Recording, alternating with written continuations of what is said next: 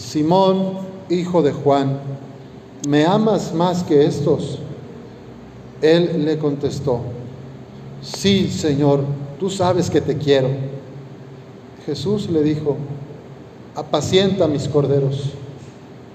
Por segunda vez le preguntó, Simón, hijo de Juan, ¿me amas? Él le respondió, sí, Señor, tú sabes que te quiero. Jesús le dijo, pastorea mis ovejas. Por tercera vez le preguntó, Simón, hijo de Juan, ¿me quieres? Pedro se entristeció de que Jesús le hubiera preguntado por tercera vez si lo quería y le contestó, Señor, tú lo sabes todo, tú bien sabes que te quiero. Jesús le dijo, apacienta mis ovejas. Yo te aseguro, cuando eras joven, tú mismo te ceñías la ropa e ibas a donde querías, pero cuando seas viejo, extenderás los brazos y otro te ceñirá y te llevará a donde no quieras. Esto se lo dijo para indicarle con qué género de muerte habría de glorificar a Dios. Después le dijo, sígueme. Palabra del Señor. Gloria a ti, Señor Jesús. Pueden tomar asiento.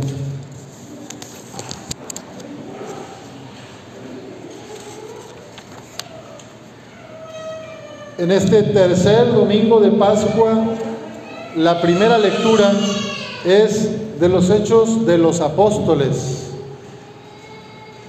San Lucas era un médico griego que conoce a los discípulos de Jesús. Pero Lucas no fue discípulo de Jesús, él no lo conoció.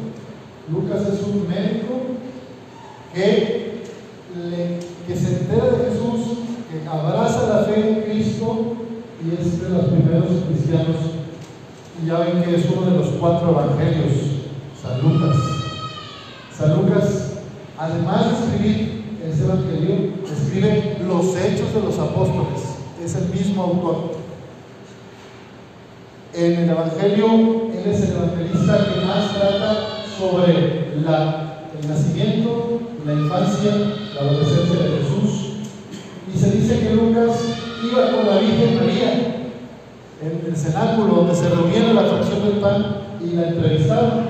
Imagínense un periodista que se quiere enterar de la vida de alguien. Entonces, Lucas iba con la Virgen María. A ver, madre, cuéntame, ¿cómo era este niño? y ya le contaba, ya le hacía sus cuentas.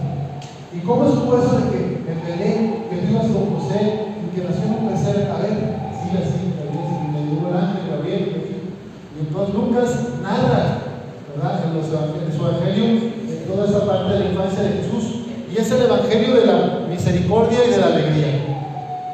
Los hechos de los apóstoles, el mismo Lucas narra la historia de las primeras comunidades cristianas. Una vez que Cristo ha sido crucificado y resucitado, empieza la primera comunidad, los discípulos se reparten por aquel territorio y empiezan a evangelizar. De eso hablan los hechos de los apóstoles.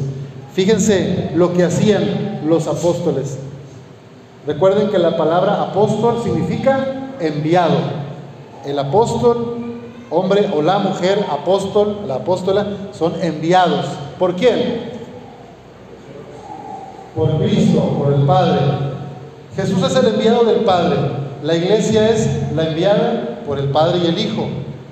Entonces, los hechos de los apóstoles es la historia de la primera iglesia.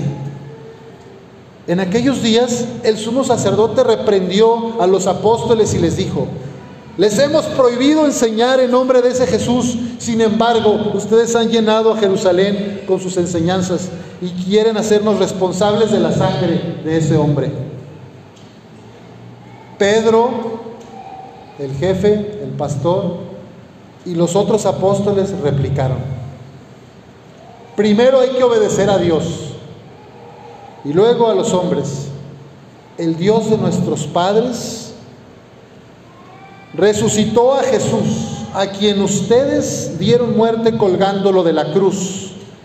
La mano de Dios lo exaltó y lo ha hecho jefe y salvador para dar a Israel la gracia de la conversión y el perdón de los pecados. Nosotros somos testigos, testigos. Lo vimos, convivimos con Él, lo escuchamos, vimos cómo sanaba enfermos, expulsaba demonios, levantaba a los paralíticos, nos abrazaba, nos escuchaba, incluía a las niñas, niños y mujeres que la sociedad rechaza. Lo vimos, sanar, liberar, perdonar, incluir. Somos testigos de todo esto y también lo es el Espíritu Santo que Dios ha dado a los que le obedecen.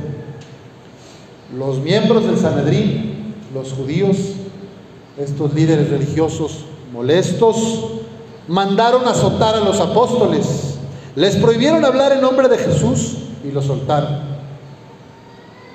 Ellos se retiraron del Sanedrín, felices de haber padecido aquellos ultrajes por el nombre de Jesús. Y nosotros, no, no pasa que a veces me da vergüenza hablar de Cristo. No, pasa, no me ha pasado en mi vida que a veces quiero esconder que soy creyente en, el resucitado. En ciertas pláticas que están atacando a la fe católica, a nuestra madre, a los santos, a la iglesia, al papa. Yo a veces mejor me, quedo callado, me da miedo. No, yo no soy, yo sí soy, soy bautizado católico, pero yo no soy practicante. Solamente, pues ahí, cuando hay un bautizo, ¿verdad? De una familiar o, la quinceañera o la boda, pues ya, ¿verdad? Estos discípulos, la primera iglesia, los apóstoles, hombres y mujeres, recibían azotes, torturas por enseñar en nombre de Cristo. Los mataban y, no, y nada los detenía. Y a veces yo me quedo callado. Cuando le pegan a mi madre, cuando la, la lastiman, a la iglesia, porque la iglesia es nuestra madre, es santa y pecadora, pero es nuestra madre. Como nuestra madre de la tierra, nuestras abuelas, tienen errores y defectos, pero también tienen virtudes y mucho amor. Nuestra madre, la iglesia, es nuestra madre. Pues los apóstoles nos pueden enseñar hoy a ser valientes y a ser dignos representantes de Jesucristo en el mundo. A Pedro, en el Evangelio que escuchamos, le encarga ser el jefe, el que conduzca la barca. Por eso le pregunta, Pedro, ¿me amas? ¿Me quieres? ¿Me amas? Tres veces. Y tres veces le responde, sí, Señor. La última vez le responde ya triste, Señor, tú lo sabes todo, tú sabes que te quiero. Y otra vez Jesús le dice, apacienta mis ovejas, apacentar, cuidar el rebaño, pastorear las ovejas. Significa estar al pendiente de los demás, de la comunidad de fe de la iglesia. Y por eso es que importante pedir hoy por nuestro pastor, Papa Francisco, que últimamente no puede caminar bien, y le han pedido que, no se pare, que no camine, los doctores. ¿Y se acuerdan de San Juan Pablo II, sus últimos años? Cómo todavía hacía la lucha por predicar, por hablar, y cómo llegaban así, ya lo llevaban. Esto es lo que le pasa y le dice Jesús a Pedro. Yo te aseguro, cuando eras joven, tú mismo te ceñías la ropa e ibas a donde querías, pero cuando seas viejo, extenderás los brazos y otro te ceñirá y te llevará a donde no quieres. Esto se lo dijo para indicarle con qué género de muerte habría de glorificar a Dios. Después le dijo, sígueme. ¿Soy capaz de seguir a Jesús hasta el extremo de dar la vida? Como San Juan Pablo II, hasta su mayor dificultad y fragilidad, siguió dando la vida. O Pedro, el primer papa, que como saben fue crucificado, pero él dijo, yo no quiero que me crucifiquen igual que mi maestro, a mí pónganme de cabeza, yo no merezco ser crucificado. Y San Pedro fue crucificado de cabeza. Lo llevaron, lo, condenaron, lo ajusticiaron, lo torturaron y lo crucificaron, igual que Jesús. Y nosotros, yo, soy capaz de dar la vida por Cristo o escondo por vergüenza mi fe Pidamos al Señor que nos haga hombres y mujeres testigos de Cristo resucitado, mensajeros de esperanza, de paz, de justicia, de amor. Que no nos avergüence creer en Cristo, sino que con orgullo digamos, soy católico, soy creyente en Jesucristo, soy guadalupano, creo en la Virgen, creo en Jesús, creo en los santos.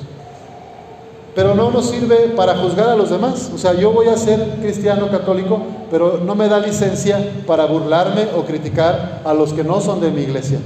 Al contrario, que desde nuestra fe y el amor, acuérdense que hace una semana celebramos la Divina Misericordia, que desde esa misericordia que brota del costado herido de Cristo, el rayo azul, el rayo blanco y el rayo rojo, que son el bautismo y la Eucaristía. Desde ese amor nosotros podamos abrazar, acoger y comprender a los que no piensan como nosotros, a los que no tienen la misma fe que nosotros, a los que no tienen la misma preferencia política o la misma orientación sexual o el mismo deporte favorito, que podamos abrazar, acoger a todos.